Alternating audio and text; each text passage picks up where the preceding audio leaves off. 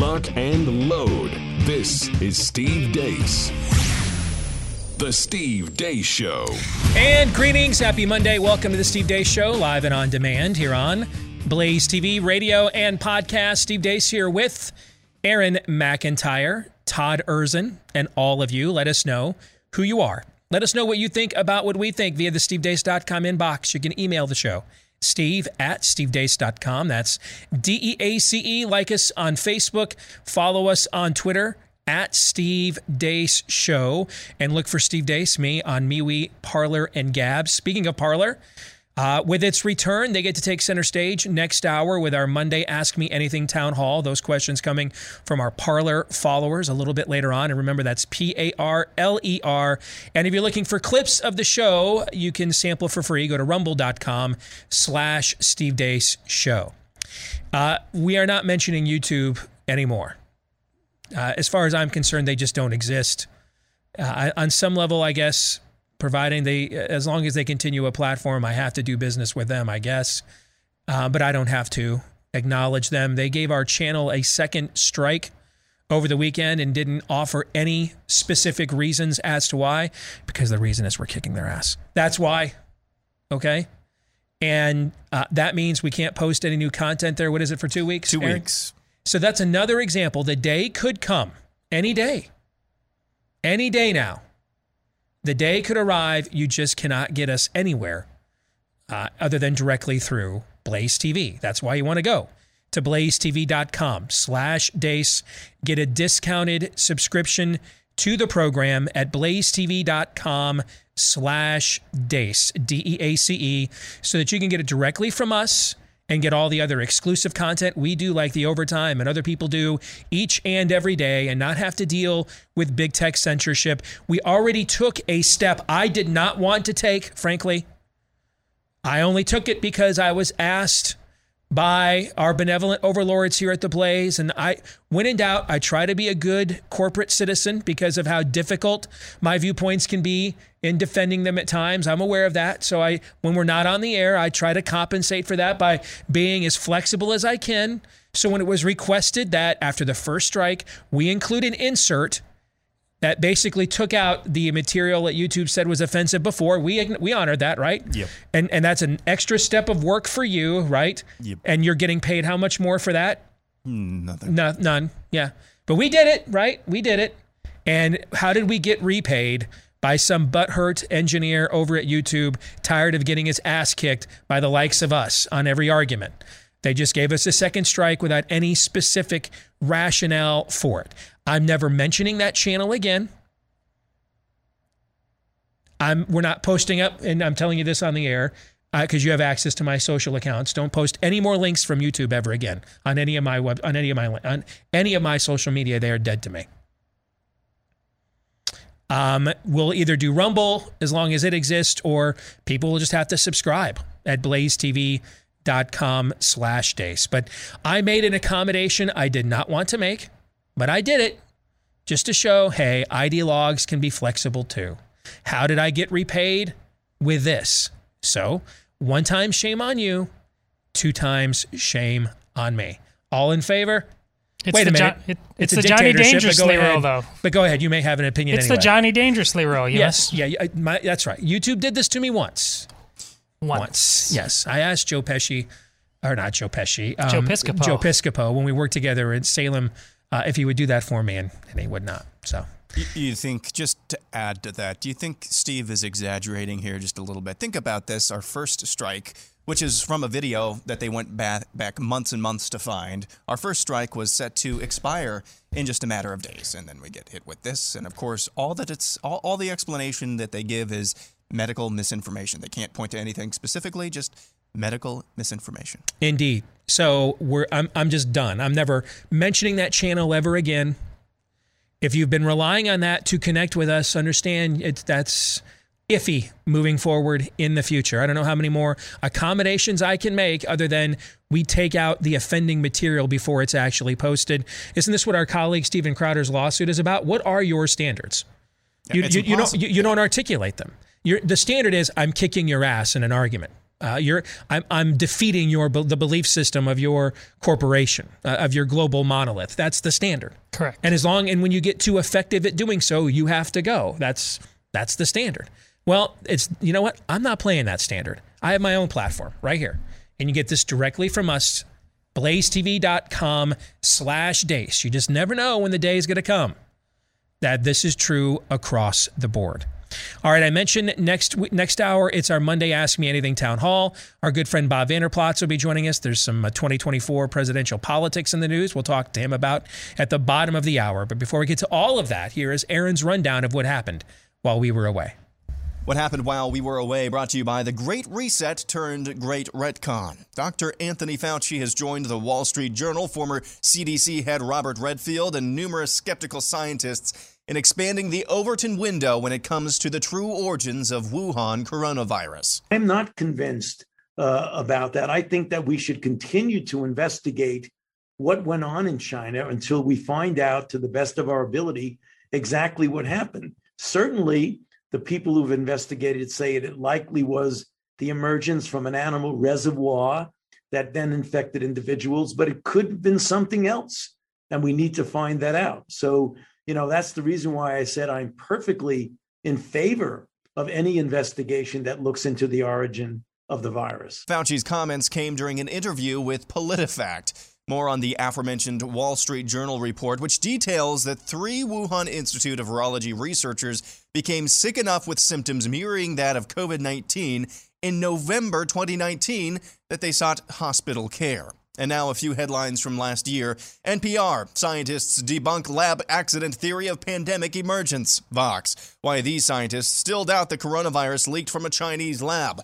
Op ed at The Guardian by Peter Daszak. Ignore the conspiracy theories. Scientists knew COVID 19 wasn't created in a lab. ABC News, virologists vigorously debunk new study on origins of the novel coronavirus. Washington Post, Tom Cotton keeps repeating a coronavirus conspiracy theory that was already debunked. Speaking of Tom Cotton, here's what he had to say about the story over the weekend. The letter that I joined Senator Ron Johnson and a handful of other senators on very specifically asks the National Institutes of Health why they were funded, funding gain of function research in these Wuhan labs. Now, Dr. Fauci has been to Congress and he said this absolutely did not happen. But Dr. Fauci is playing word games. So the money that the NIH gave went to an American organization which turned around and gave hundreds of thousands of dollars uh, to these Wuhan labs to investigate coronaviruses and, yes, to find ways to make them more contagious and more dangerous.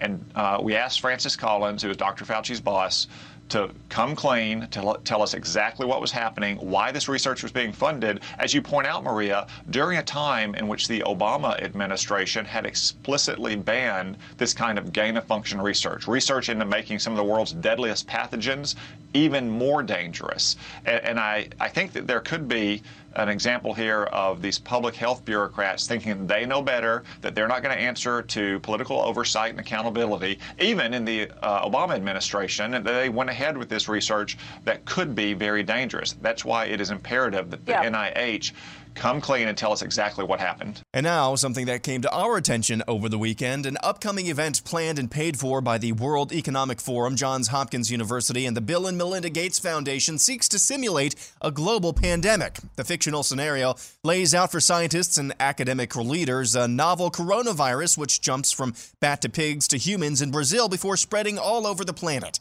The scenario also stipulates that there's an antiviral drug available that helps those hospitalized with symptoms from the disease which range from a mild flu to full blown pneumonia, but the drug doesn't actually stop the spread. Finally, the scenario also stipulates that a vaccine to combat the virus won't be available for at least a year.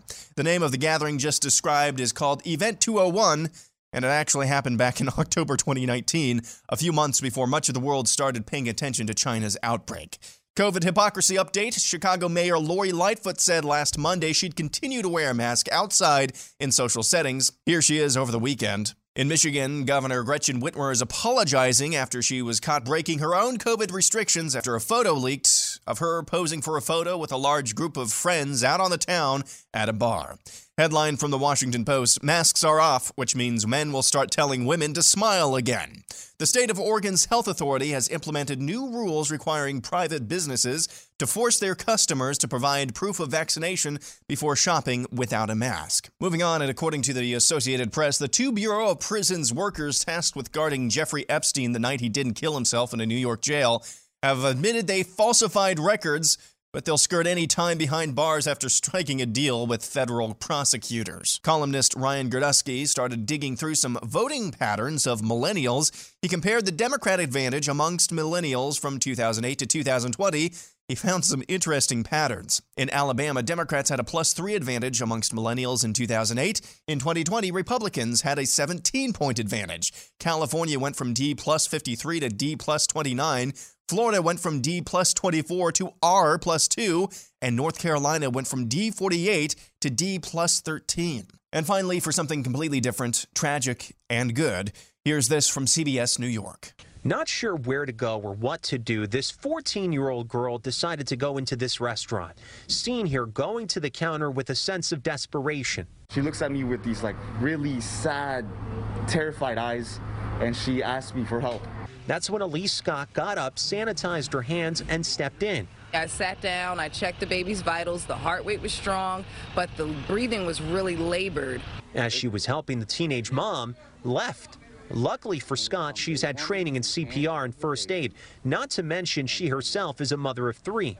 I was just so happy once I got the oxygen mask onto the baby and she started to cry because that meant that, you know, she was going to be okay. Scott's boyfriend, Walter, abandoned as a baby himself, was emotional. Wow, this is, whoa. She's crying. Oh, you're hungry. Oh, my goodness. He captured the moment that newborn could be heard crying. Here at El Patron, the teamwork of a restaurant owner and a customer that's created a special bond, knowing they help save a life. There's been so many incidents where she could have put the baby in a trash can or left the baby with a, a, stranger that would have done some harm to the baby. She did the best thing she could do under the circumstances. You could have left the baby anywhere. You couldn't even be alive, but instead, she allowed the baby to have a second chance with at least somebody. Police were able to catch up with that 14 year old girl. She was taken to the hospital. She will not be charged. That's because of the state's safe haven law, which allows parents with babies up to 30 days after they're born to drop them off safely at a hospital, police station, or firehouse. In Jersey City, Kevin Rincon, CBS 2 News.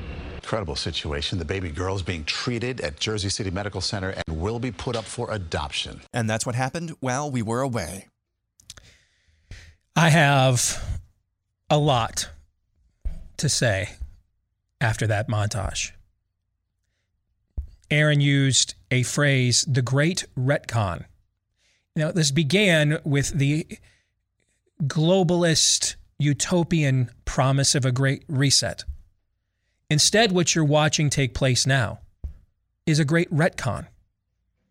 Bill Gates is being discredited daily in media now. The masks are off, literally. Israel and Denmark saying they're not doing vaccine passports. The reason Oregon and to a lesser degree Washington are making news with them is because they're one of the few exceptions. We thought this was going to be nationwide. Most states are not going to be doing them. CDC says now it will go ahead and look into risks with the youth and the COVID 19 vaccinations. And now we are cracking open the Overton window on the origins of the virus. There's a great retcon happening here. Don't let them get away with it. If they lie to us about the origins of the virus all this time, what else have they lied about? Have you wondered why you're not getting obsessive coverage of India's COVID problem in the last few days? I can tell you why. India has seen a 40% decline in daily new cases since its peak of almost three weeks ago 40%.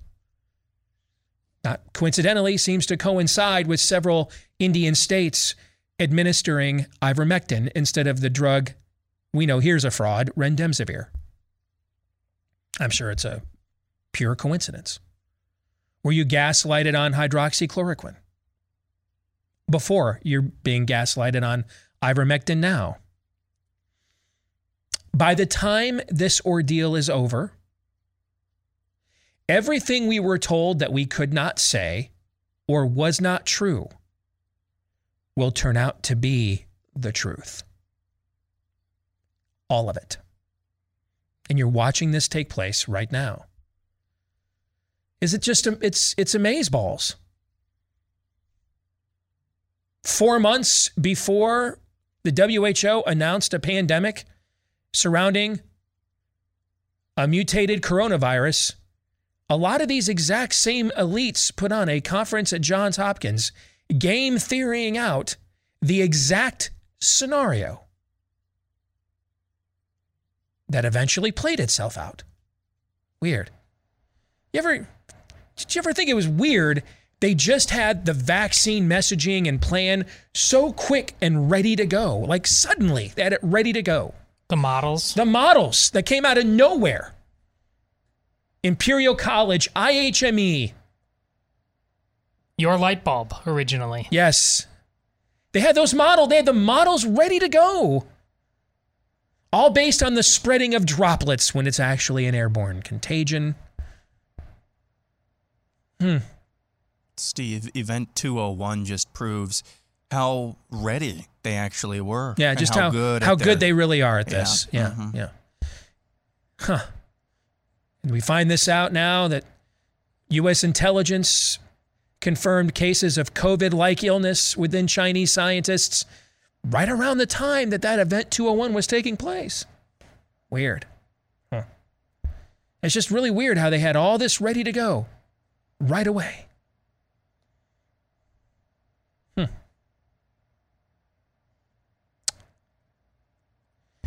One of my all time favorite movie scenes is in this really obscure Christian film called Joshua.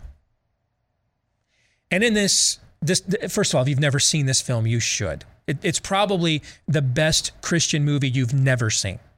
It's extremely well done. Tony Goldwyn plays Jesus. And the premise of the film is what would have happened if Christ had not returned until modern times? And there are some powerful scenes in that film. But the best, and one of my all time favorite scenes, is Tony Goldwyn's Jesus is just sort of visiting the community at night, walking around. And he comes, aco- comes upon an old fashioned style tent revival going on. So he walks in. And the guy at the front, though, he's not doing some old time religion. He's doing that new school Benny Hinn kind of stuff. He's got the earpiece in, telling him who the marks are for the fake healings and everything else. And there's this beautiful blind young girl sitting in the front row, believing with all her heart she's come to get her miracle. He's going to make her see. She got there first early. She's sitting in the front, waiting, believing her miracle is coming. Meanwhile, the plants around her get called up to the stage instead. And while this sideshow is going on on the stage, and it's all fake news, all of it, none of it's real at all. Jesus or Joshua, his, his Hebrew name, walks up, Yeshua walks up without saying a word as this entire spectacle is taking place.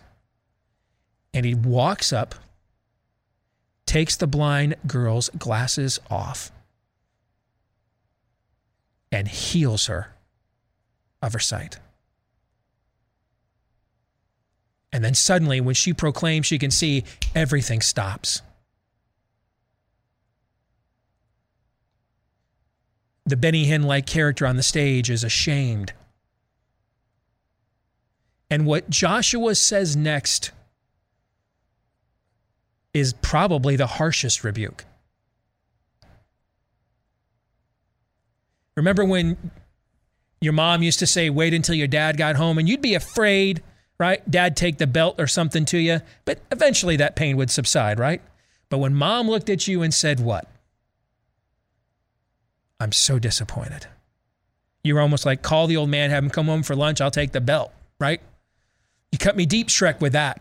All right, don't disappoint moms. I'll take the belt every time over mom looking at you and saying, I'm so disappointed. And that's what Joshua does to this fake faith healer, Benny Hinn character. He looks at him in front of everybody and in a mellow but stern voice, the voice of a disappointed father, he says, You don't have to do it this way. And it just breaks everybody in the room. As I've been watching this retcon take place over the last few days, the thought occurred to me. I, I rem, I'm reminded of that great scene. Because you know what?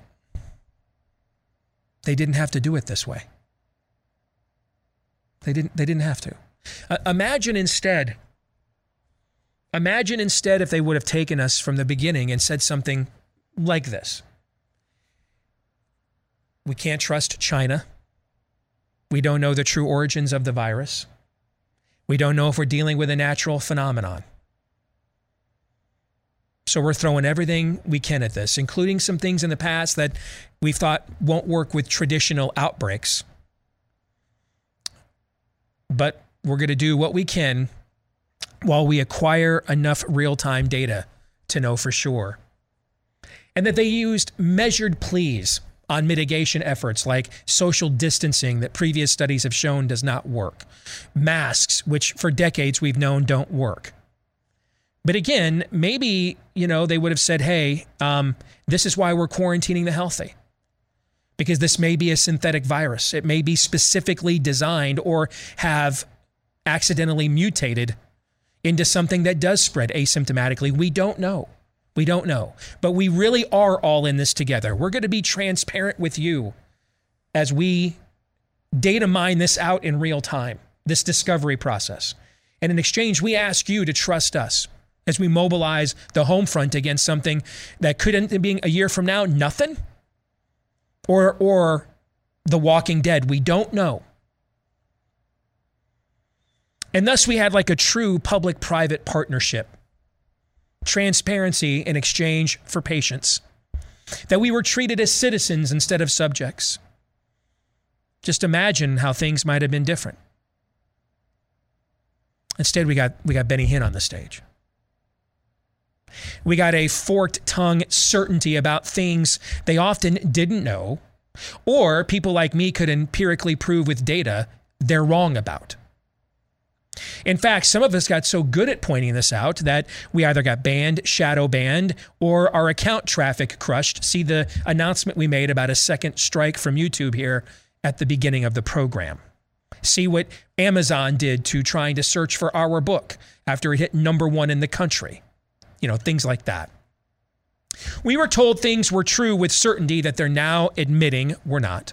We were told things weren't true with certainty that they're now admitting might very well be. We were told to just ignore real time data and follow their unsubstantiated claims of certainty instead. We were told to ignore all other pre established science and scientific precedents. For example, we watched The Science uh, on mask change overnight. Just go look it up.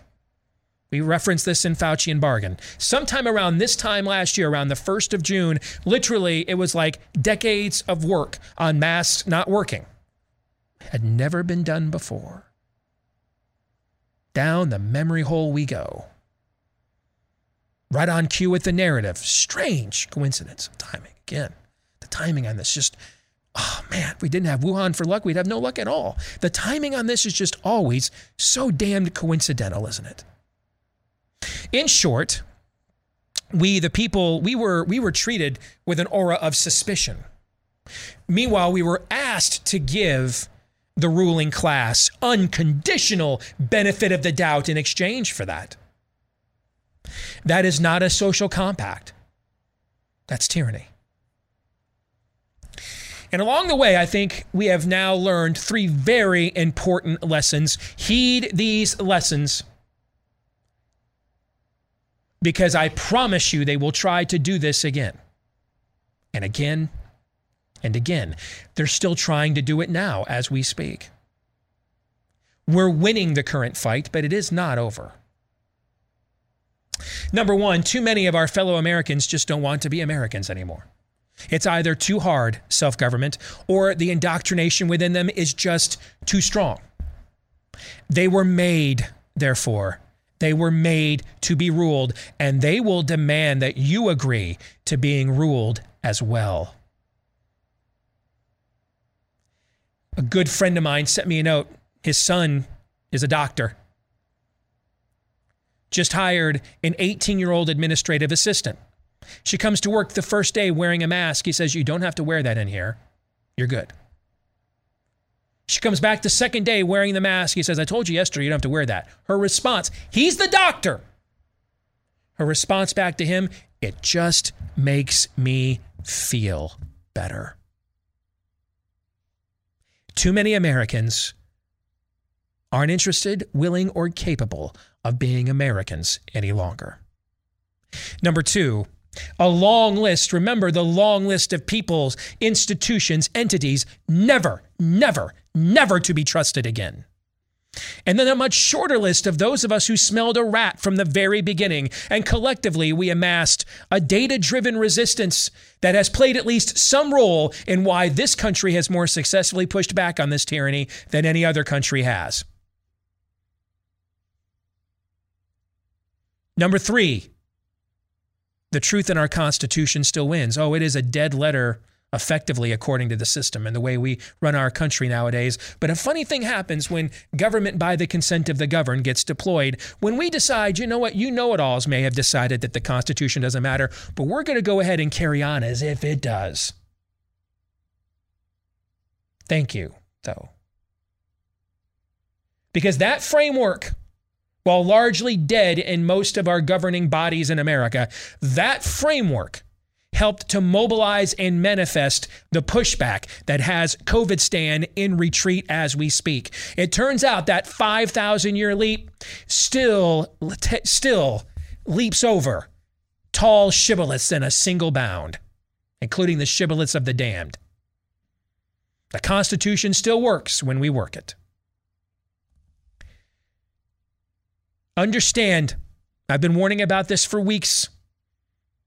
The spirit of the age is going to run this playbook back on virtually everything, given how successful it was this first go around. Be vigilant, neither fall for it or any soft headed conservative media personas that originally fell for this canard and are still falling for it while trying to gaslight you today that they were not. You know their names. I don't have to tell them to you. You know who I'm talking about. I you, names came into your head. As soon as I said this, you thought of names. I don't have to give them to you. Your conscience doesn't lie to you. We don't have time anymore to enrich these people and, and give them any more New York Times bestsellers. Literally, our civilization is at stake.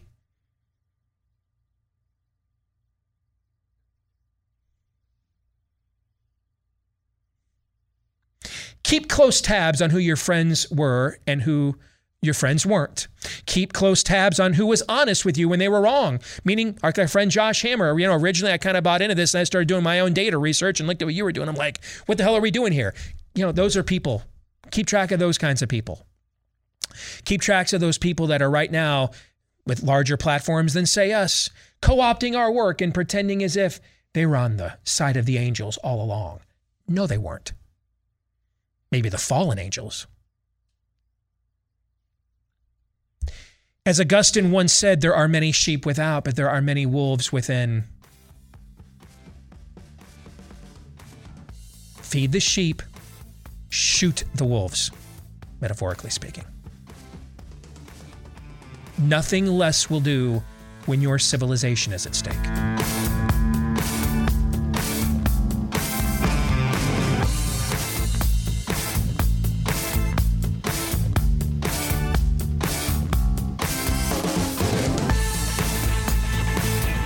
We've been warning you about home title theft for quite a while now. This is where cyber thieves uh, go online, where your home's title is kept, uh, and remove you from the title so they can become the new owner And that's one of the reasons why you want to get Home Title Lock to protect you against data breaches that will expose sensitive information that allows people to identify as you, like, say, what just happened with Facebook. They had a 500 million account data breach.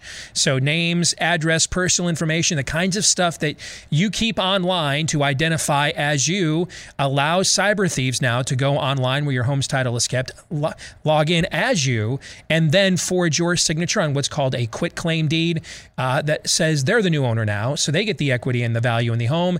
They stick you with the payments, maybe even foreclosure and eviction. Don't let this happen to you. And that's what our friends at Home Title Lock do. It's all they do is protect homeowners just like all of you. Sign up today for 30 free days of protection during this high risk breach when you go to hometitlelock.com and use the code radio. So if you were notified, hey, your Facebook account got to change your password, that means your data was probably in there. Okay? Uh, that's why that's why you want to go to hometitlelock.com and use the promo code radio for 30 free days of protection today at hometitlelock.com. Let's bring in our good friend Bob Vander Plaats from the Family Leader. Good to see you, Bob. How are you? I'm very blessed, but as I told Todd, not as good as he's doing today after the success his daughter had. Congratulations, Todd. Indeed, you can brag a little bit, Todd. Go ahead. Well, thanks. I mean, ain't, ain't bragging if you if you if you can do it, right? Thanks for giving me the time off. As you know, she had two second place finishes when you last saw me Friday, but Saturday she ran the 800 and the 1500, and she's uh, the state champ in both of them, and ran PRs and everything she ran. That's I mean, personal just- record for the uninitiated, right? Yeah, yes, it's just all came together. It was, um, it was beautiful. It was remarkable.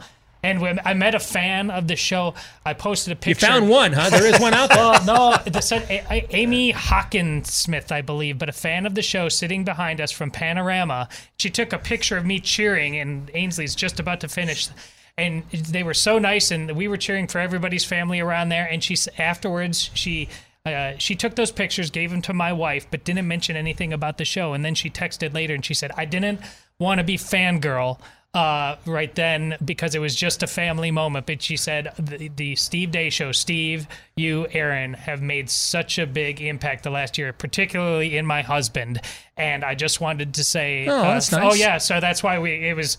Uh, I mean, I, I she said I probably would have done it any, anyways. You guys seem so nice, but knowing who you were, I wanted to make sure your family had these pictures. And she said, please pass on to Steve and Aaron how much we love the show. So, Oh, that's very Amy, kind. God bless you and thank you. So you root for the other family's kids, huh? Oh, it's like a party. In okay, because this weekend, you know, Facebook always pops up, you know, what happened this day, 8, 9, 10, 5, 11 years ago, right? So this weekend before Memorial Day was always when Zoe and Anna were little, ballet recital weekend. Okay. And I would always go to the recitals. To this day, I don't know what most of the recitals that the girls were in were. I I I just slept the entire time and then Amy would wake me up when our girls were on there. So I could watch our girls and stuff, but I didn't really care. I mean, I didn't make the rest of those kids, so I I, I just cared about what my girls were doing. There is you know? no ability to nap at the finish line Okay. at stage. But I will say, you will, and Steve, Bob this is not surprised to hear I'm, I'm, I'm again the worst person here. He's not surprised to hear Well, that. the thing of it is, though, is that I think uh, what Todd is alluding to is that track and field is very much of a family. It's very much of a community sport. Uh, Todd has a picture which I've posted, he's posted, Twitter, Facebook, of these girls competing teams, competing athletes, praying with each other before the event. To me, that is really, really cool. And for Amy Hawkinsmith uh, to be able to share that photo with you, to share the story with you, and when she also said, "I really love Mondays with Bob," was only kidding, only kidding. But uh, what I mean, what a great story. And Ainsley, I got to tell you, and I told you this before. By extension, I was celebrating like crazy with you. So I know all the hard work she's put in, and what a gifted athlete. And she gives God the glory, which is just fun to watch. Um, well, thank you both, you Steve. You gave me the time off. Um, um, my cup runneth over, over, but we all have our kids' stories in our lives. It doesn't happen to be, you know, spread over a, a newspaper or something. I mean, we're, we're they're all a blessing, and um, just find the thing that they love and find the thing that they're good at. It doesn't matter what it is, and have them do it for the glory of God, and just watch out and see what happens. Well said. Amen. All right, so uh, we didn't get a chance to talk about this when you were here last week because we had the breaking news about uh, the Supreme Court challenge to Roe v. Wade that was announced Monday morning, a week ago. But Christine Noem has agreed to come to your Family Leadership Summit at the end of July, right? Mm-hmm. July 16th. Okay, or the middle of July. So, I mean, there's only like one reason uh, a governor of, of South Dakota wants to come to Iowa. In the, Close. uh, uh, okay, uh, there's really only still one, um, and, and and of course it's presidential speculation where she is concerned. Where do you think she is at? Because I would have put her in a tier with a guy like a DeSantis, um, uh, probably uh, four to six months ago. And if you're looking, if, if Trump does not decide to run, now I was at 50 50, he was not going to run about a month ago. I think it's 75 25 he's going to run as we sit here today. All right. But it's Trump. So again, trying to predict what he'll do in the future is, I, I'm, I officially don't do that Sure. because it's just never right. Okay. Or if it's right, it's for the wrong reason. So I'm not, I'm permanently out of the Trump prediction business. But she has um, a lot of connections, like with Corey Lewandowski and everybody else high up in Trump world, that if he didn't run, she would that would clearly give her a, a- an inline to being a the a Trump anointed, you know, this is my son or daughter in whom I am well pleased, right? Kind of candidate. But I think she has done nearly a mortal wound to herself on the tranny issue earlier this year, which I mean, I was not happy to see as a fan of what she did a year ago on COVID. But what's your read of, of where she sits as a candidate? Well, a couple things. First of all, one would be you're right. Uh, if Trump doesn't run, would she be like the, hey, this is the person I want to get behind?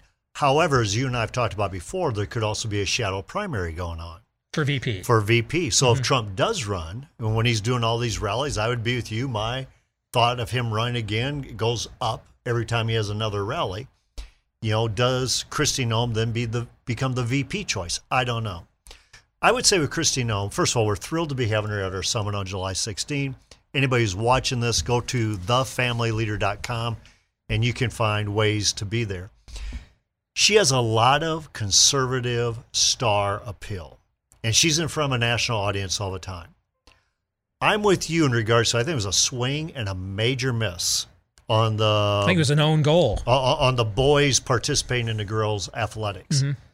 And what you see in presidential politics, and you and I have seen it, had the front row seat to it, the ebb and flow of she's a she's a either a first, second, or third place finisher right now, and all of a sudden you have a swing and a miss, and all of a sudden are you even in the top ten anymore?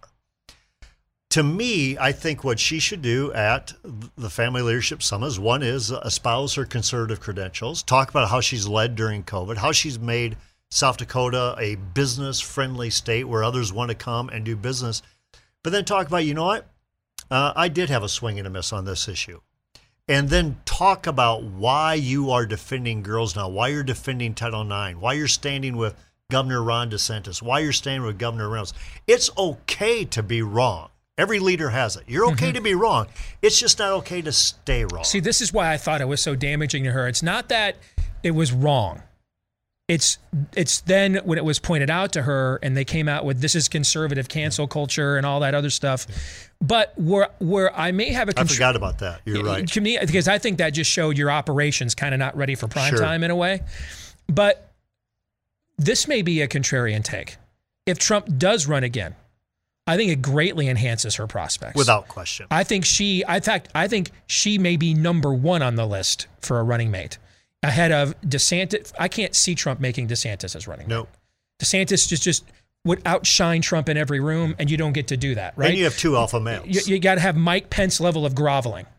I mean, I mean, Mike Pence could be asked a question about anything, anything, anything, anything. Hey, what about that rule that you don't meet alone with women? That's kind of weird, huh? That that thing you have going on. And Mike would find some way to say, "I want to tell you right now." Nobody meets alone or doesn't meet alone with women better than Donald Trump. I've seen it myself. I mean, he could work a grovel to Trump in in any circumstance. That is what is required of that position. And I just cannot see DeSantis doing that on that effective of a level. I can certainly see Kristi Noem doing it. And I also think that Um, we saw Trump totally overlook the fact Mike Pence's political prospects were dead in Indiana Mm-hmm. after what happened with religious liberty there, and just and just put him in and as the.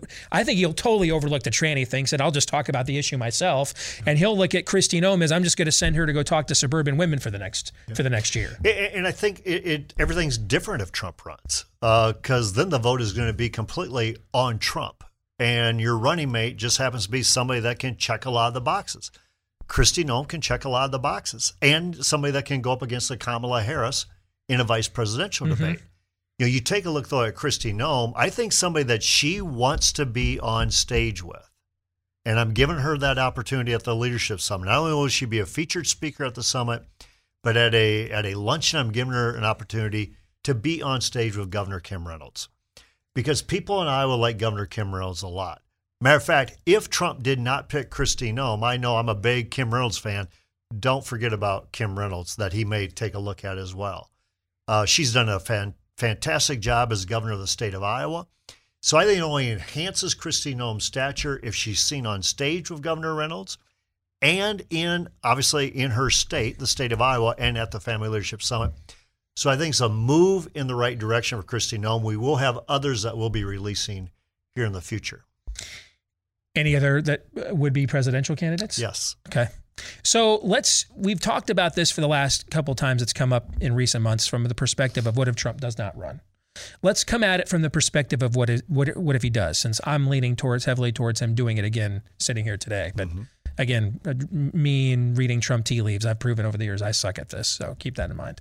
Um, the shadow VP primary. I brought that up, I brought that up at the beginning of the year that we would still have some form of a national GOP primary. It would just be a, a shadow VP audition.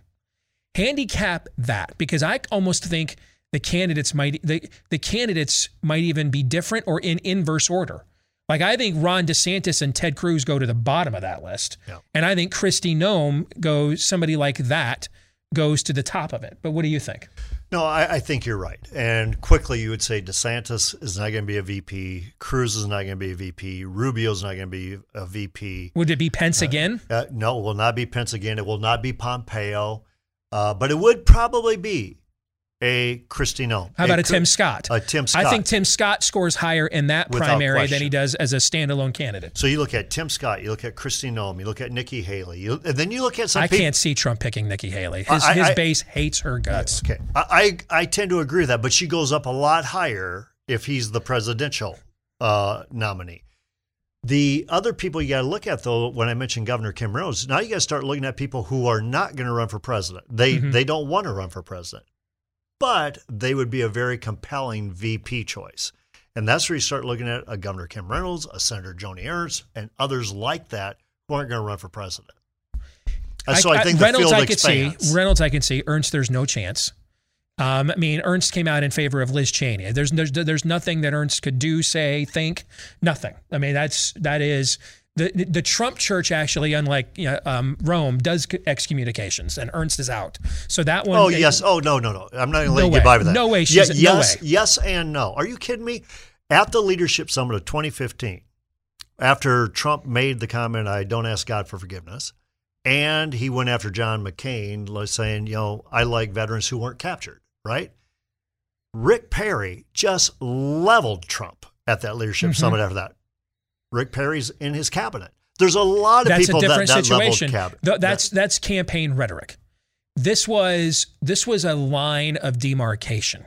Was this was the first time ever Trump has truly put his thumb on the scale with intra-party politics. Okay, but- but- uh, and she and and she took the Liz Cheney mark. Okay, but then okay, let me play. And by the way, if I'm going to get an Iowan, why not get an executive who has a far better record? No, Kim I- has a far better record I than get Joni that, does. but I'm thinking we're putting too high of a bar on Trump because you take a look at Elise Stefanik, who he did get behind and put the thumb on the scale for. She was against his policies. Doesn't She- matter. She, She, was slobbered against- on him. Yeah, but the only was, that's the that in Trump world the mark is do you sufficiently slobber on Donald Trump the individual? That's right. the mark. But but when does it happen? So for Elise Stefanik, it happened late. And by the way, I can take out Liz. So if somebody says, "Listen, you're all that," and by the way, I can help you get these demographics.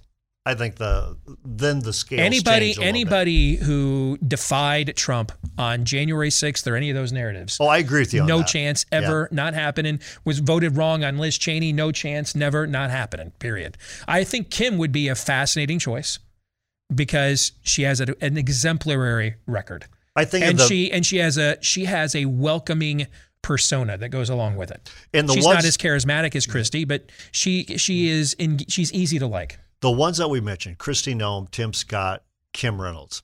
I could see all three being in the top tier VP picks I agree. real quickly. I, I, I agree with that. Good stuff, man. Appreciate it as always. Good stuff. One, one more one, more time. Where do they go if they want to get more information on the? TheFamilyLeader.com. All right. Well, if this conversation was a pain in your rear, your rear end, or if you're struggling with any other pain involved uh, with inflammation, that's the stuff that doesn't come with an injury, but with chronic inflammation in the body, chronic aches and pains. Um, those issues, uh, topical rubs, treatments, they help. Um, at the time, alleviate the symptoms, but they don't treat what's actually causing the pain. That's your inflammation. That's why you want to check out an all natural anti inflammatory that I use called Omega XL, backed by 35 years of clinical research. It will attack the inflammation that is causing your pain. And if you want to give it a shot right now, they're offering you buy your first bottle, get the second one for free.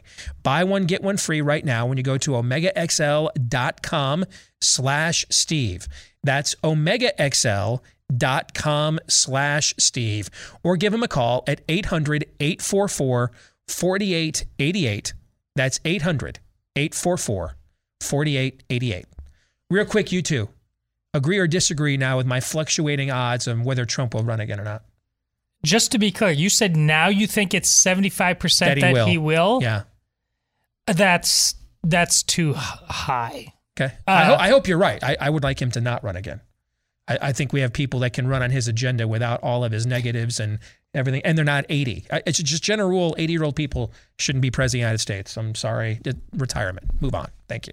Yes, I'm ageist. I will own it for those of you at Media Matters. Although, since this would actually be a negative against Trump running, I'm guessing you, you suddenly are okay with that statement. But Yeah, I just think he, he's you, the moment is so important. You never know what somebody said to him on any given day this last week that got him to do the things he did that won't in any that- way be that's relevant. exactly why I'm out of the yeah. Trump prediction racket. What do you think, Aaron? Um, I, I think it's a little bit too high, but I agree it's fluctuated a bit. Monday Town Hall. Ask Me Anything is next. Stay tuned.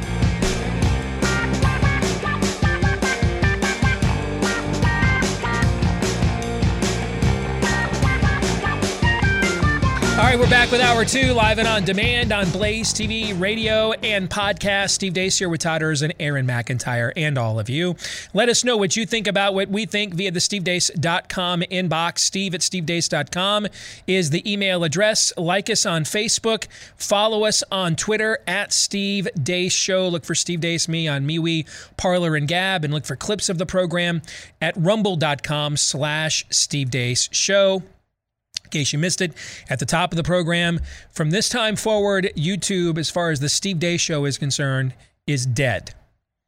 Now, I happen to believe my worldview happens to account for resurrections, but they're going to have to perform one, okay?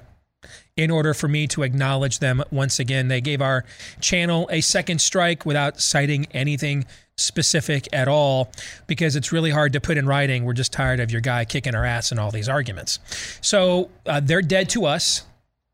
Um, allegedly, we'll be able to post stuff up there again in a couple of weeks, but I'm I, I already I already made an accommodation I did want to make to try to be as flexible as I could by agreeing to remove certain segments from uh, the the segments when we post them on YouTube.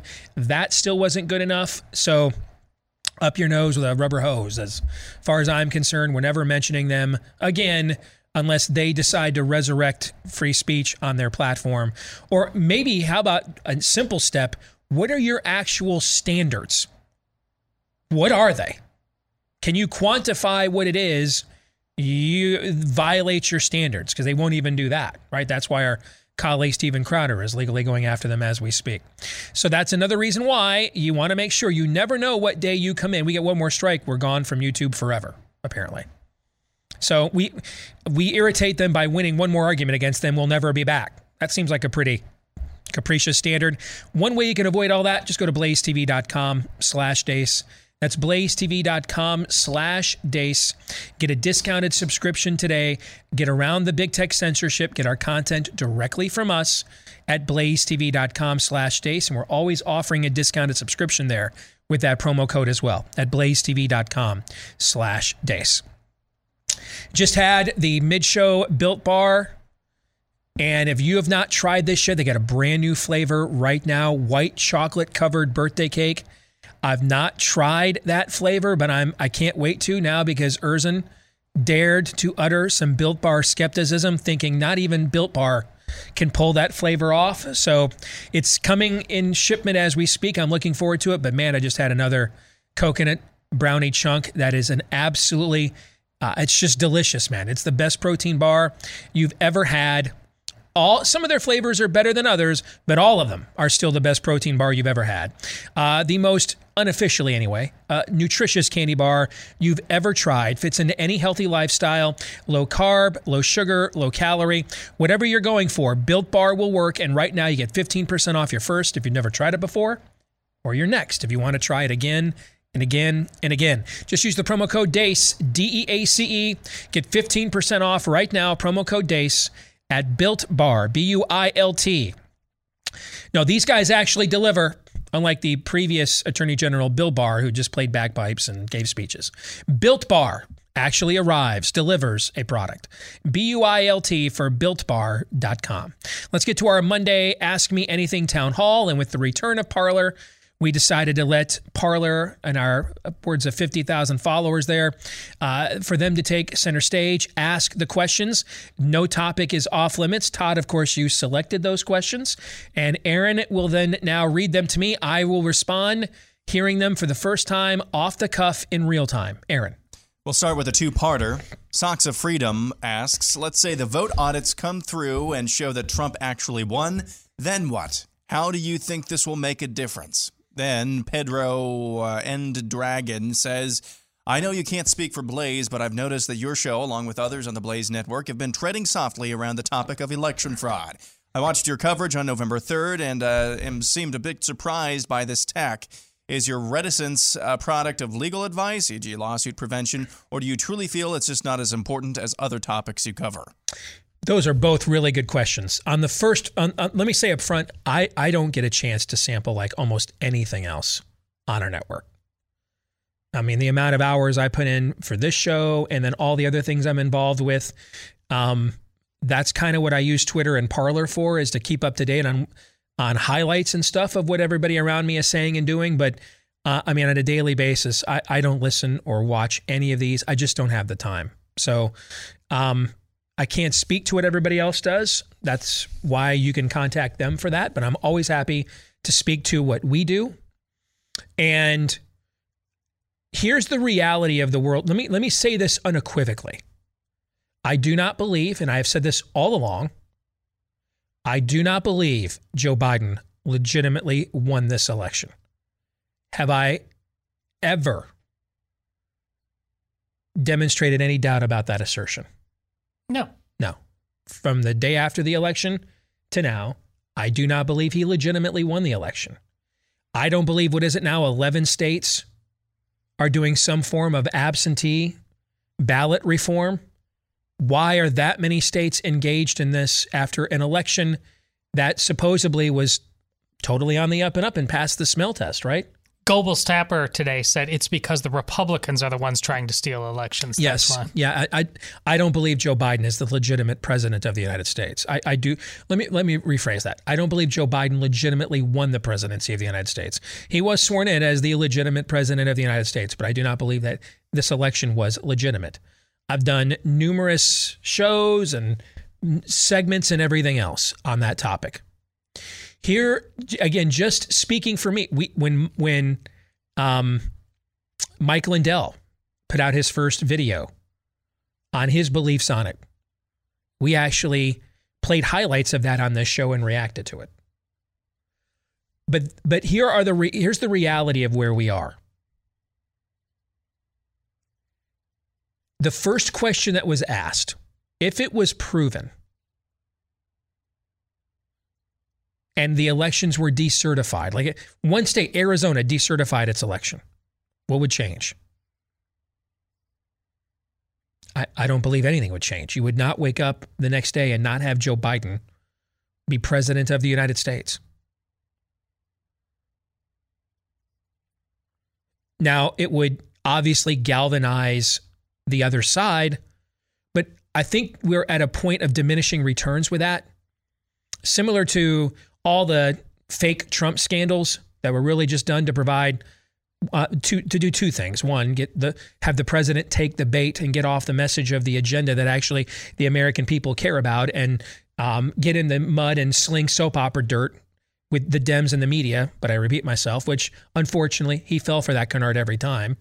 It's a little bit like asking a fly to you know not land uh, you know uh, on your windshield. Uh, it, it, it can't help itself. It's in its nature. Uh, but but two uh, was also to keep their own base at a frothing level, right?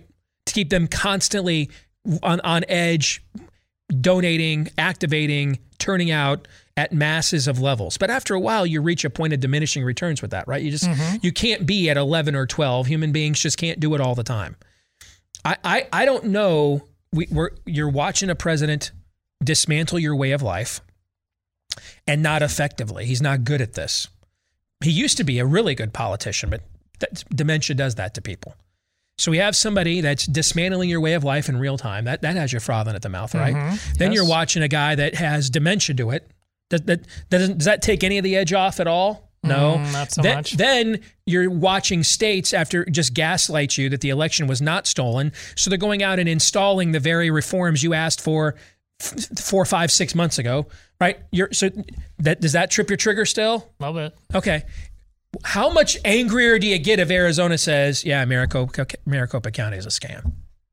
Right? I mean, we're almost at the point now where this is kind of dynamics worked itself in reverse. I mean, you've seen it in a couple of special elections already. The the turnout models from the right have been have overwhelmingly outperformed projections. Didn't we see this early on with the you know what I'm saying? Um, so if we're not going to really alter the outcome of the last election, here's can I just be really blunt? I'm gonna be, that's uh, what they want. I'm going to give you real bluntness. And there's there's there's two reasons why we don't have like a top 10 show. One is because unfortunately people with bigger platforms over the years have been able to co-opt our work and then just claim it as their own because if a tree falls in the forest, right? That that's one. And frankly, I'm watching some people do that with COVID right now as we speak. Thankfully, we got grant. We already got the number one book listing. Uh, we got we got that. Uh, you know, we slipped that one past the goalie, so we can always claim that. Here's the other reason why. Too many of you want the soap opera, and I don't care about any of it. I never really have. I, have I ever been a soap opera? Was I a soap opera guy pre-Trump? No. No. No, I, I don't care about any of that. I don't care. Too many consumers of conservative media, though, want the soap opera. At the times, it's been called owning the libs or whatever, clickbait. It's had different terms. But really, what it is, is you want the pro wrestling, you want the soap opera. That's what you want. You want Hulk Hogan, what you, what you gonna do? Under the sun lamp, riled up with Mean Gene, lobbing bombs at Rowdy Roddy Piper. That's what you want. That's what too many people want. In this, too many of our consumers want that. I don't care about any of that. I don't do a daily program on Brian Stelter, none of that stuff. I don't care. None of that does anything at all. Had a, a two hour lunch yesterday with my oldest. Moved down on her own, getting caught up, see how she's doing. You know, looking at, you know, she's talking about her future and what she wants to do. Uh, Brian Stelter obsession does nothing for that, for her. Zip, zilch, nada. I don't care. If he gets in my way, I'll pile drive him, but he's never in my way because he does nothing of significance. Nothing. He's not a significant opponent. He's not worth my time. I've been on his show. That's another reason why I know he's not a significant opponent. Yet the amount of fascination from even major conservative media figures about him in my feed every day is unavoidable. I don't care. Too many consumers of this medium do, though. They want the soap opera. I don't. If I had taken my God given talent and applied it to the soap opera, I'd be a lot bigger show, frankly.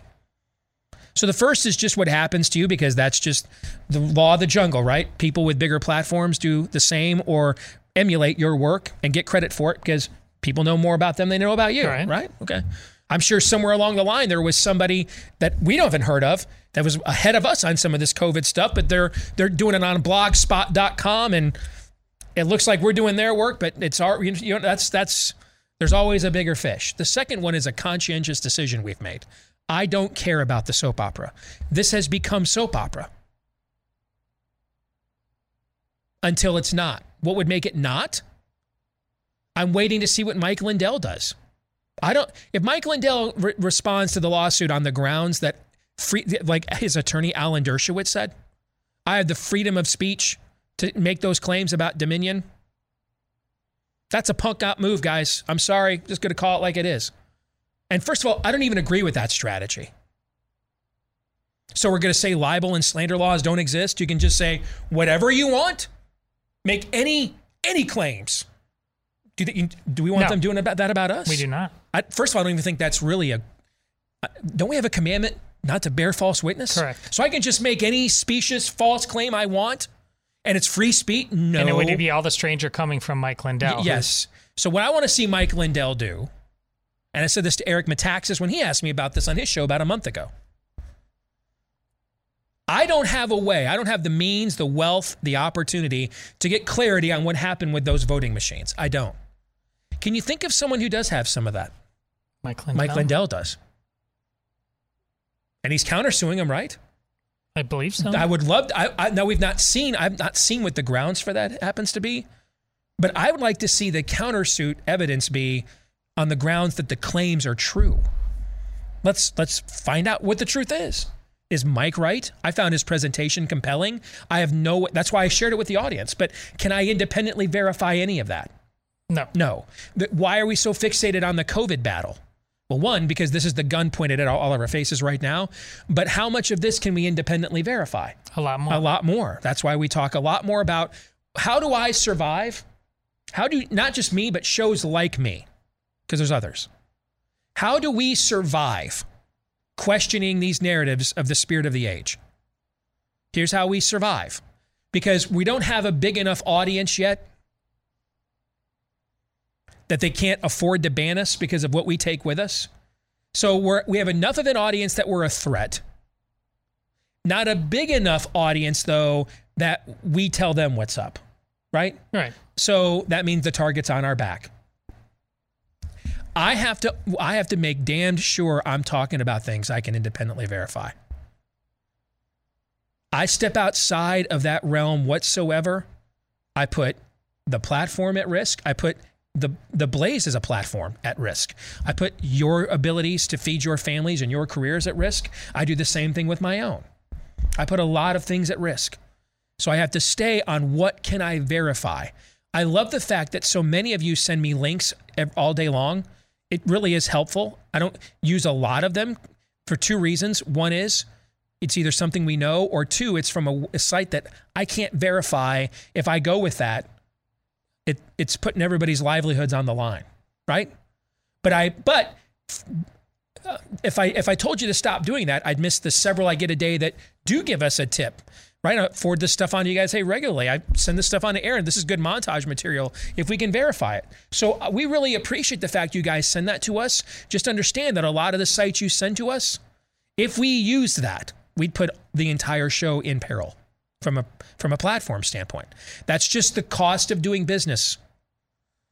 So we're in we're in a spot with the with the election story now that there's no more evidence to independently verify that I'm aware of until Maricopa County finishes its audit. Now they just announced one in Georgia, I think I saw, right? Over the weekend, wasn't there another one? Believe so. I'm not Okay. entirely sure. And then we see what happens with the suits and the countersuits involving the voting machines. Short of that, though, everything else I would say gets me in the realm of pure conjecture. And if you want shows like mine to survive, you want me operating in the least amount of conjecture as possible. because that's that's that's when they come for us. Did that sufficiently answer that? Do you think? I believe so. and I yeah. could not. Can, uh, can I be more brutally honest than I just was in No. response to it? Just remember the you think the you think that there's the silver bullet out there that's just going to like cause the clouds to part and the, la- la- rays of heaven to shine down. It, it, we all- we all hope for that, but remember, we I booked on the show and Steve interviewed that wonderful woman from Wisconsin, and it just it, it didn't Mm-hmm. She's the matter. one went after her state legislature Yes. for imposing drop boxes outside of state law. She had us close, and our frustration all along between the election um, and the inauguration, we're like, we can't care about this ultimately more than all of these people in all these states whose their job to do this. She had a silver bullet of sorts. It seemed as close to anybody uh, in the business that had one, and you know, Republicans and Democrats just shrugged their shoulders and said, you know, I got a something else to do. So it. Steve is absolutely right I was frustrated. Uh, also, I spent a good deal of uh, time last year, frankly, feeling as if I was working harder to get Donald Trump reelected than he was. Right. With the COVID narrative. I felt that way after the election. Right. All the fanciful claims of Giuliani and all these people. Meanwhile, every day on my Twitter feed, I'd see this Steve Cortes guy. Now, I don't know Steve Cortes at all. Never met him, don't know anything about him. But every day on my Twitter th- on my Twitter feed, he would put out a video doing the math of this election almost exactly what I was doing on this show from the day after the election on. And yet, for whatever reason, I don't know, wasn't sensationalistic enough, didn't have Trump's ear, I don't know. They went with the Giuliani nine point conspiracy strategy as to just pointing out the math of the election on its face does not work. How do you explain these incongruencies? How do you explain these these fallacies? How do you explain them? Because and, and then the obvious explanation is always, well, Trump was uniquely unpopular. Okay, which is why he also got 10 million more votes than he got the while being uniquely unpopular. He got 10 million more votes than he got the first time he ran. I'm sorry, you're going to have to do better than that because the reality is for your for this here's the thing, for this election to be legit if you do the math, Trump should have lost by worse. Worse. Because the same mail-in harvest scheme existed in every in every other urban area that Trump was not popular with, correct? The second largest county in your former home state of Wisconsin, they got all the ballots in and everything on time. How did they figure that out?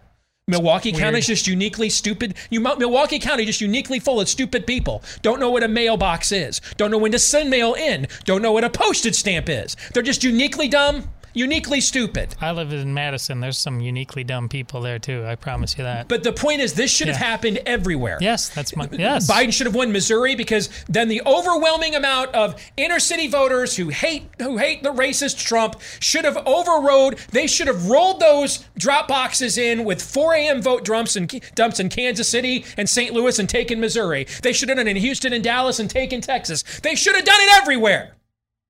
How come they only did it in a handful of places where they uniquely controlled every aspect of the local governing structure and have infamously for decades? How come?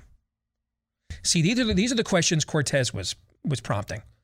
But I would just see him with 20, 30, 40, 50,000 view videos on my Twitter feed while Giuliani got on Fox every single night. Okay? So, in the end, that's why because again, there's a lot of conservative consumers who want the soap opera, want the show more than they want the actual results. That's what I'm fighting against all the time. Next up, we'll go to Reed uh, P151. Why do you think Republicans have been mostly silent about the people arrested on January 6th still being held in solitary confinement? All the answers to your question are bad. It's a combination of gutlessness. Um, it's a combination of we hate those people because we hate our own base. I mean, for everybody, it's going to be a little bit different. Okay. But it's a combination of those two things. Back to, and, and this actually ties back to the previous question. I disagreed and still do vehemently with one of my very best friends about this last election in Chip Roy. the Texas congressman. And anybody who doesn't want to support Chip because he doesn't agree with you on this last election, did you make that decision or did Chip? Chip did, right?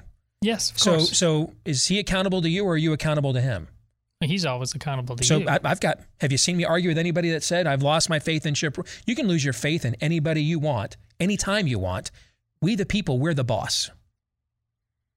We can just decide we don't want to reelect people because we don't like their hair. We can do whatever we want. We're the bosses here.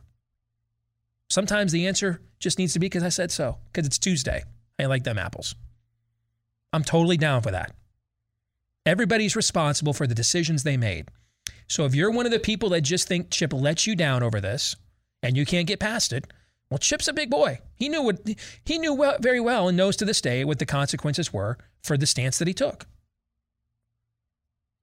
Let me tell you though why I did not make that choice. In fact, let me just give you an example.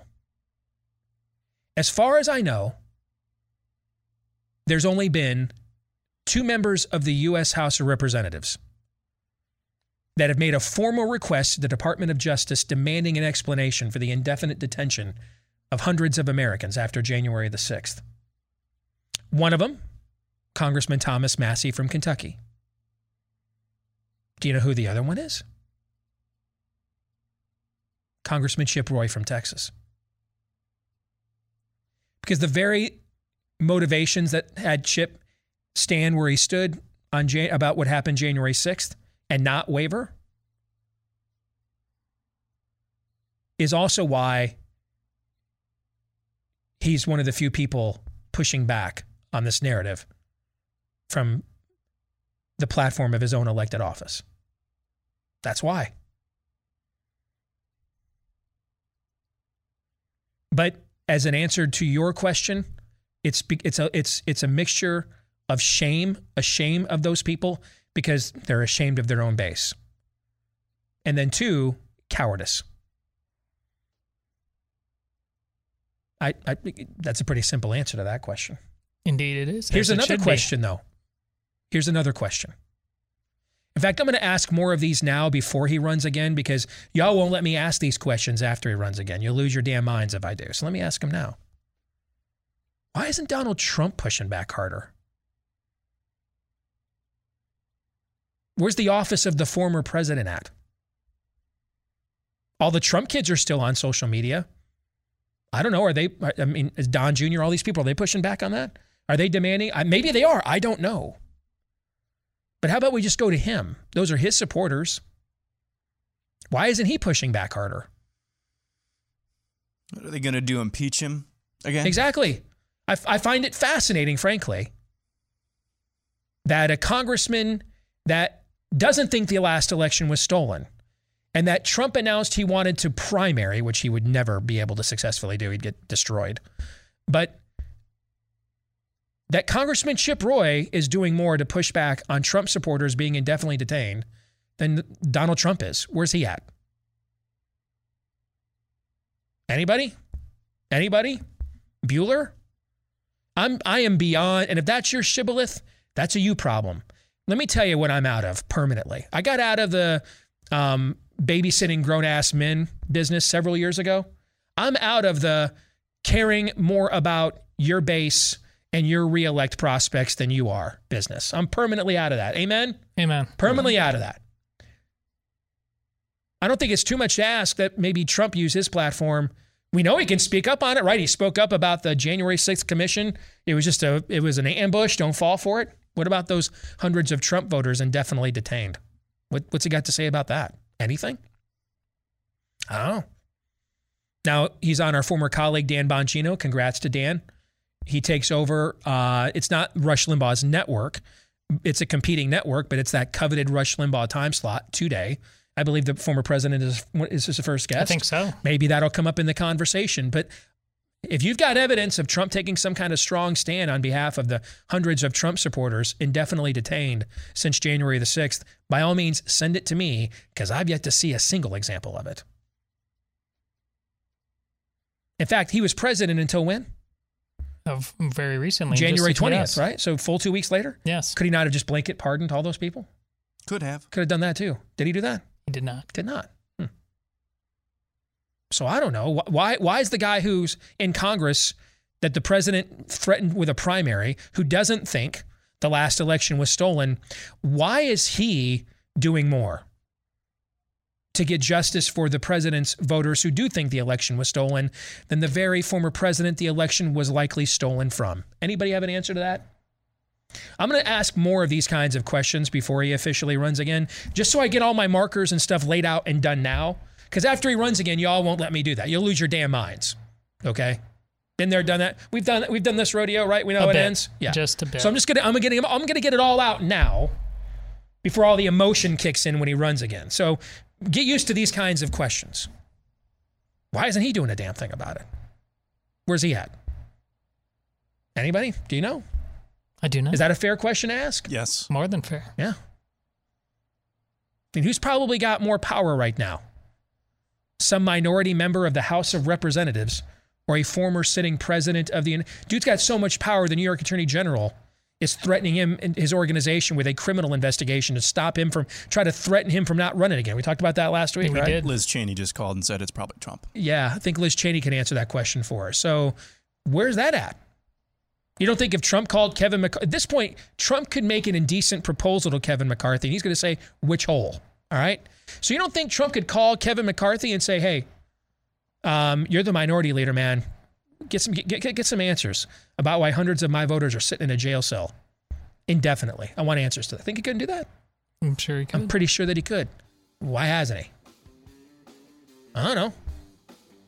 I'll take kinds of questions we need to be asking more often for $1,000, Alex. More in a moment.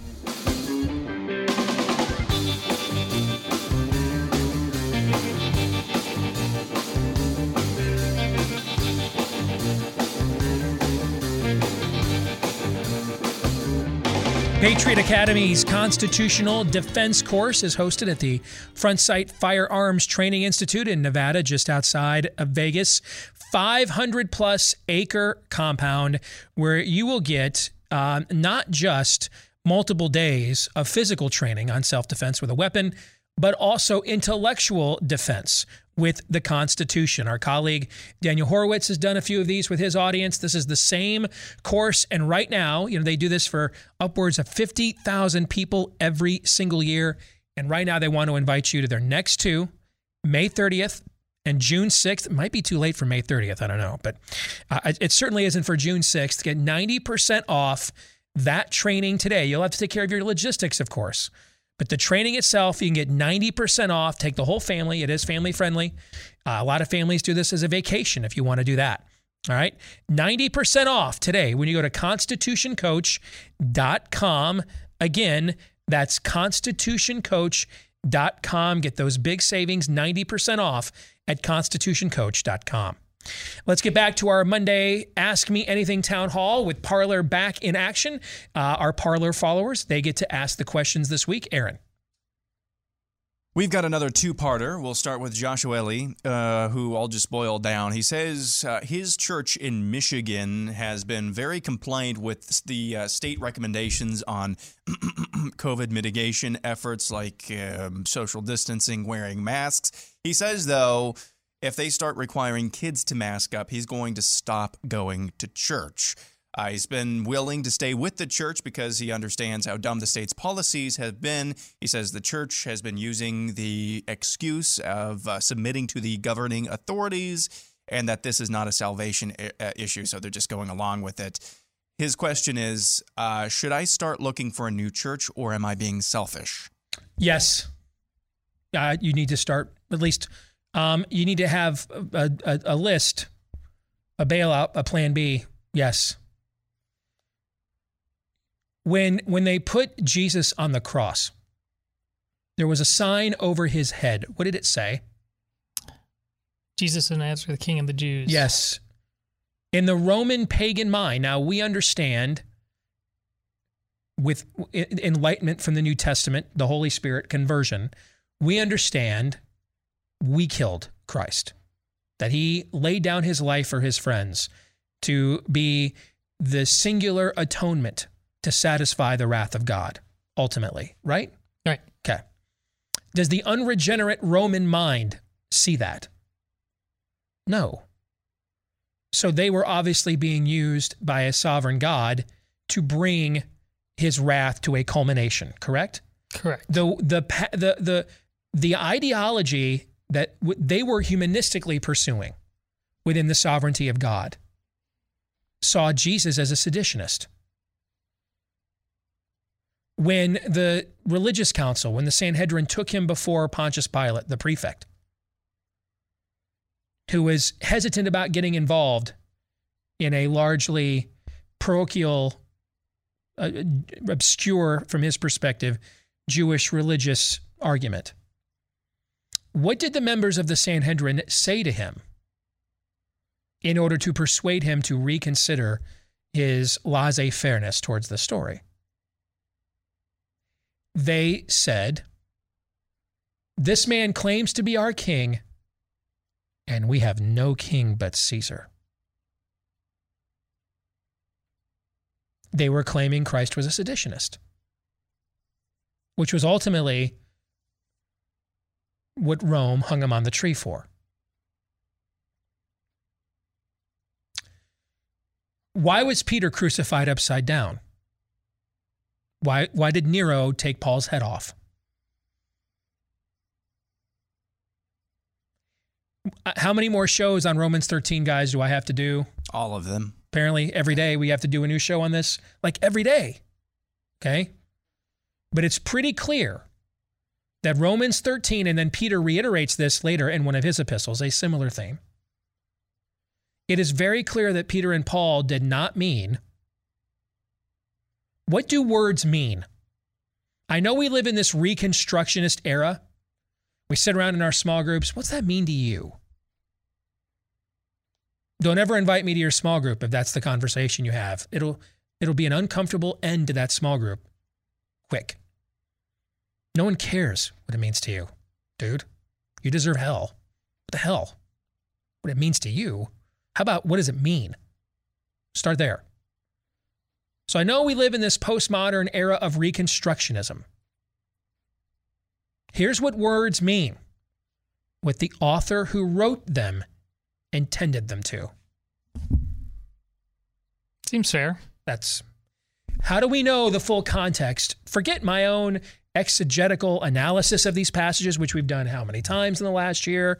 Regardless of, forget hermeneutical differences. Why don't we look at the men who wrote these passages? Just look at them. Would there seem to be a better authority on what Peter meant when he wrote honor the king than Peter? Not when they were willing to die to defend it. Would there be, be a better authority on what Romans 13 meant than Paul when he wrote it? Same answer. Same answer. So then, should we not then look at their own testimonies as to what these passages mean? Forget my translation. I'm a schmuck born to a 15 year old mom who finished community college once. Let's look at them. They're the ultimate authorities here, right? Correct. Correct. Somewhere along the line, they clearly understood there was a line that Caesar is not entitled to, otherwise, Paul doesn't get beheaded and Peter doesn't get crucified upside down, right? All right. So right away, we, we've spotted a fallacy. Now, I am not saying that going along at any point with these initial restrictions is grounds for leaving your church. I'm not saying that. I'm saying the motivations your church would communicate for why they're doing so could be. Your governor has been had, just again this weekend, man. How many more times she got to show her ass before you all figure out she's a little petty tyrant? They must really love killing babies and transgender madness up here. To Just need must her- love it. To just need her constantly making sure that happens Yes. so the ovens keep. What your church is basically saying is that there's no place that they can currently identify where they would defy the state. And I'm telling you right now, that is a salvation issue. We have no king but Jesus. That's why Paul was crucified, or Peter was crucified upside down. That is why Paul had his head taken off. That is why the Roman mind was convinced to put him on a tree. We're the authority here, not you. We say we have no king but Jesus. They say there is no King Jesus. In fact, that was kind of the very first salvation issue the church faced.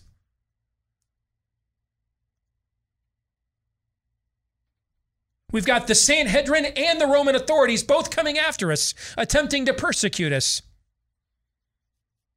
Do we bend just a little bit? You know, they came to an 81 year old man once named Polycarp and said, You know, if you just bow this knee one time and submit to the authority unconditionally, you're such a nice, gentle soul, such a good, such a good citizen. None of us really want to persecute you. Just do it this one time. And we'll just bounce out of here, go back and report to our superiors, and live out the rest of your lives. Polycarp said, You know, after all these years, my Lord has been faithful to me. How can I not now at the end be faithful to him? And the Romans so re- respected that from this genteel senior citizen that they said, You know, we'll just keep this between ourselves and move on. No, they took that 80 year old man and burned him alive, is what they did. Don't tell me unconditional fealty to the state isn't a salvation issue. What your church just told you, sir, is they have not worked out their own salvations in fear and trembling. They've not game planned it out. It's one thing for us all to be caught off guard in the last year. Mercy triumphs over judgment where that is concerned, right? Initially, of course. But should there not then have been that, should that have not then been the incentive to begin, you know, maybe we need to game theory some things out here in case this stuff ever comes up again in the future? It's that wise as serpents thing, I think. Your church just told you they're not doing any of that. Well, I don't know. The community says don't preach Leviticus and what Romans and Corinthians has to say about homosexuality anymore. Maybe that's the next one that's not a salvation issue. Well, I mean, it's in the Michigan Civil Code that boys that men have a uterus. I mean, that's not a salvation issue, right? The first conflict the early church faced systemically was the idea of who ultimately is in charge down here on this on this rock. Joshua in the Old Testament looks at the Jewish people and says, "If Baal is God, go and serve him." But if the Lord is God, go and serve him. And as for me and my house, we will serve the Lord. What is that? If the local custom, if the local government, if the local authorities, religion is God, serve it accordingly. Don't tell me these aren't salvation issues. Every time we sin, it is because we have questioned God's authority. Every time I do, it's because I have put my desires ahead of God's authority. Every time Todd does, every time Aaron does, every time all of you do, same dilemma. Don't tell me a question of authority. Whether you preach the word of God to people or not, in person as it was intended, is not a question of authority and therefore a salvation issue. Next question. We'll go to Ginny B, who says, I'm impressed by how well you and Todd quote scripture, but not Aaron. Uh, what Bible study habits do you have that led to this? it's funny because Aaron might be the best out of all three yes, of us. Aaron is really good That's at it, not true. actually. Um, I mean, just for me, I've just uh, Romans twelve. Do not do no longer be conformed to the thoughts and patterns of this world, but be transformed by the renewing of your mind. It, the first time I read the New Testament all the way through as a believer, I noticed that there were very few things that I was called as a believer to take the initiative to do. on the offensive end. Most of the rest of the challenge was to deny myself, to not take initiative, to let the hope of glory Christ live in and through me. Right? It's no longer I who live. And and and there are limited exceptions. And one that stood out to me the most was that one. To take that initiative seriously. To know why you believe what you believe. And so, I mean, I just spent years, I, I watched show after show after show on every Christian TV network. I listened to tons of podcasts when it was in the nascent stages of that and on and for many years. Um, several books, different Bible studies. Um, but I mean, I just, I made the conscience, I don't, I can't give you, I mean, there's individual books and stuff I would recommend, but really, I, I would recommend a commitment more than a, a book or a series of videos. Like I could give you the Truth Project, that the world may know video series by Ray Vander Laan is spectacular. I've been through every one of those DVDs at least once. I could recommend those things, but really I would I would recommend commitment. That you com- I, I had to make a commitment. I if this stuff is true, I should know at least as much about the minutia of this as I do Michigan football. I made that commitment to myself. So instead of specific recommendations, I would recommend to begin with a overarching commitment. Todd, I'll let you answer that here in just a minute after I res- tell the audience about realestateagentsitrust.com. If you are um, getting into this uncertain real estate market in these unprecedented times, Bing. make sure you go in with an agent that you can trust, someone who will come in, take charge of the situation, but then remember that ultimately you're the one who's in charge. Where would you find such a person? And how about we throw in that this one's on us? We'll do this extra. We'll throw in somebody with a verified track record of success at the exact same time. Well, the name kind of says it all. Head over to realestateagentsitrust.com. A lot of these agents, this kind of network of agents around the country, organically grew out of this own audience here at the Blaze. Just people said, hey, we are the kinds of agents you're looking for. Connect us with your audience so that we can serve them the way they deserve all over the country. And that's now, that network has mushroomed, it's grown. And we can connect you with an agent that you can trust at realestateagentsitrust.com. To Steve's point, I agree wholeheartedly. Ju- you, you just don't think of this too systemically uh, trust the Holy Spirit to do what He does. That you just you just read it, and He will bring it to life when and where He sees fit. I'll tell you right now. In this year, I don't know if this will surprise you or not. I have read less scripture in the last year than in many many years because it just feels like boots on the ground war. But I've been prepared for the. I see the work I put in coming alive over and over again. I just so it comes to me, and that's that's not a me thing and it's not a Steve thing. It's absolutely a Holy Spirit thing. Just just pick up the book, open it up, start reading, and, and keep going and trust that the Lord has got it. I uh, don't think there's enough time for another question. All right. And I'll turn it over to you guys. Any final thoughts? Aaron, I'll let you go first. Yeah, just on that last thing. I mean, ultimately, just remember reading reading the scripture. There's there's a number of reasons to do that. Uh, obviously, we're told to anyway. But ultimately, the reason to do that is to saturate your mind and to help you and to equip you to love the Lord with your mind. That's the ultimate reason why any of us read or memorize scripture. And I would just say, person, personally, um, you know you can start with sections but i like trying trying for for books. I there was at one point i had about uh, three-fourths of colossians memorized just from doing it every single day. Um, starting with christology you know i would say if you're starting to read the bible start with colossians maybe. Good stuff. That's one of the reasons why we chose it for our first and still only uh, verse by verse Bible study we ever did on the show. So True. that's good. We'll be back at it again tomorrow, noon New to 2 Eastern, right after Glenn Beck here on Blaze TV. Until then, John three seventeen.